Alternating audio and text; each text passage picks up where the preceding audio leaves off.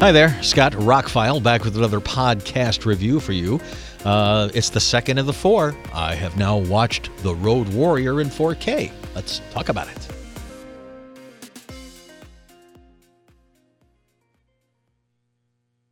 Mad Max 2 got renamed The Road Warrior for the United States because Mad Max didn't do so well here. Mad Max was a big hit everywhere else. The $400,000 movie made over $100 million in its initial, everything. But yeah, since most people in the United States had not seen Mad Max, they came up with a new title. Now, in Australia and other places, Mad Max 2 was what it was called. But here, they called it The Road Warrior. And I got to see it about the same time that I saw Mad Max because, these were midnight movies in Atlanta, and I was young and in high school and hadn't had a chance to see Mad Max in 1979. I was a little bit young for that. But in the early 80s, both Mad Max and Road Warrior made the midnight movie circuit in Atlanta a lot. Watched it a lot, several times. Road Warrior was the first movie I bought on Blu-ray. I had just gotten a PS3. If you remember PS3, the fat, chunky boy could play Blu-rays. That was a big selling feature for me. And one of the first Blu-rays I got was The Road Warrior because it's one of my favorite movies. And I remember marveling. I had a big widescreen TV at the time and marveling that you could see every pebble of the road when he stepped out of the vehicle at the beginning. It was like, wow, look at the detail. Blu-ray is so awesome. Well, now fast forward over a decade and we have 4K. And as I mentioned in the last podcast, over the during one of the Prime Days or whatever, they had all four, the box set of all four Mad Max movies in 4K for like $36. So that was a deal I couldn't pass up, even though I'm not a fan of Thunderdome, and we'll get to that one in the next podcast. But I rewatched Mad Max for the first time in years and thought it looked and sounded amazing on 4K. And I had no doubt that Road Warrior would after that. And it does. Road Warrior, the 4K, is exactly the same feeling I had when I watched it the first time on Blu-ray. It is so clear, and it is so much better. The HDR just makes the colors, more refined, if you will. There's more gradations to things like sunsets and things. It just looks spectacular. And the Dolby Atmos mix sounds great. This is another set of movies where they've done right with the Dolby Atmos mix and not just ported over an old surround sound mix, but actually filled it out, opened up the soundstage and done what you can do with Dolby Atmos on these older movies and brought it up to a modern sounding film. I don't want to get too much into the characters because how many times have we all watched Road Warriors? You got Mel Gibson returning as Mad Max. He's a grizzled, more quiet, stoic hero, anti-hero, I guess.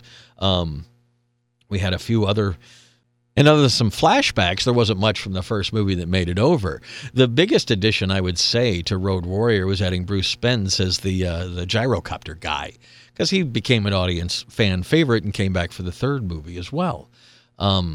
But other than that, you have a lot of no-name actors. How about Vernon Wells, the guy who plays Wes? Is that how they pronounced it? Wes, the most evil of the Humongous's followers. Huge brute with the blonde guy on the back with a chain and the collar and all that. He dove totally into that role. I don't know that anybody else could have ever played it like that. That is seared on my memory. So much so that when he was in Weird Science playing a similar kind of role, I'm like, he's just the same character, right? But he actually turned out to be a decent actor. But wow, that Wes just... to this day, still creeps me out, terrifies, he's chasing you, all that kind of stuff. I thought he was even, more badass than Toe Cutter was in the first movie. There's a few other characters. I think the feral kid, Emil Minty, who plays the feral kid. He was 8 and 9 years old when they made the movie. He's around now. There's a great extra on the 4K where he meets George Miller for the first time since they filmed the movie, and he's a grown adult now, and it was actually touching, my hug and everything. But anyway, to talk about the characters and everything, the action, I don't need. It's The Road Warrior. It's one of the biggest and best action movies of all time. Considering that George Miller had never made a movie before Mad Max, and then this was like movie number 2, you jump from the quality of Mad Max to something that even in 2024, we're still into Mad Max. The Furiosa movie comes out later this year. It's a perfect movie. I mean, literally, when I got done watching it, I'm like, there was no filler. It's all killer and no filler, as they say. There is no BS in it. There are no side characters that doesn't get resolved. There's no real plot holes. It goes from point A to point B with a lot of energy. It moves quick. It moves quicker than the Mad Max movie did. They knew what they were doing. They were making a nonstop action film, and it literally is. I mean, watching it now, there's some places where it does slow down. We have some character beats. But back in the day, this was pretty much the John Wick of its day. This was pretty much the Deadpool of its day. It was a supremely satisfying action movie that moved quickly from beginning to end. And watching it now, with as many times as I've seen it, I was like, okay, I still remember everything about it. Like, I could probably quote you most of the movie. I could sit down with a piece of paper and just write down the entire plot because I remember it so well. I've seen it so many times. But it was a thrill to watch it, knowing that all the effects are practical, all of these car stunts are practical, the people stunts flying over things. They recreated the stunt from the first movie where the motorcycle guy goes catapulting 65 feet in the air. They did that with another guy in this one, and they did some other things. It really have no complaints about the film. When it was over, I'm like, I can't say anything bad about the movie. You can say some of the acting is weak, but I don't know, we're in a wasteland, post-apocalyptic Australia. I thought the acting was fine throughout the entire film, even some of the bad guys, the creepy ones. What more can I say? It's a great 4K. It's a great box set. Sounds and looks great. Road Warrior, quintessential. It gets 5 out of 5 stars from me. That really, it is one of the best action movies of all time, bar none. It really does everything right. So give it a watch.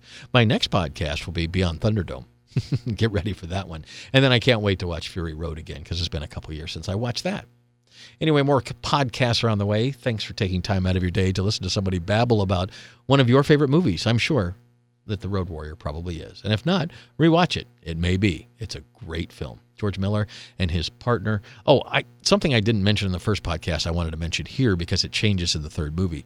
The music on Mad Max and The Road Warrior was done by Brian May of Queen. Did not use any Queen in it. He did an actual orchestral soundtrack, like a John Williams type thing.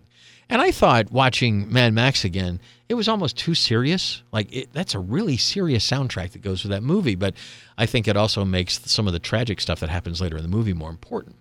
I thought the soundtrack fit even better in Road Warrior. I think Brian May outdid himself. And I'm sorry that I didn't mention his soundtrack on the first movie, but really does help. They brought in Maurice Jarre to do the third movie, and he's a very famous, guy, but we'll get into how that fit in the film anyway. But I thought Brian May, for doing both Mad Max and Road Warrior, did a great job, and I don't know why they replaced him. Maybe he was busy with Queen at the time. Probably was. Anyway, The Road Warrior, it's available now separately, or you can get it in the big Mad Max box set, which I would highly recommend. I'm Scott, I'm Rockfile. Have a spectacular day, and thank you for listening.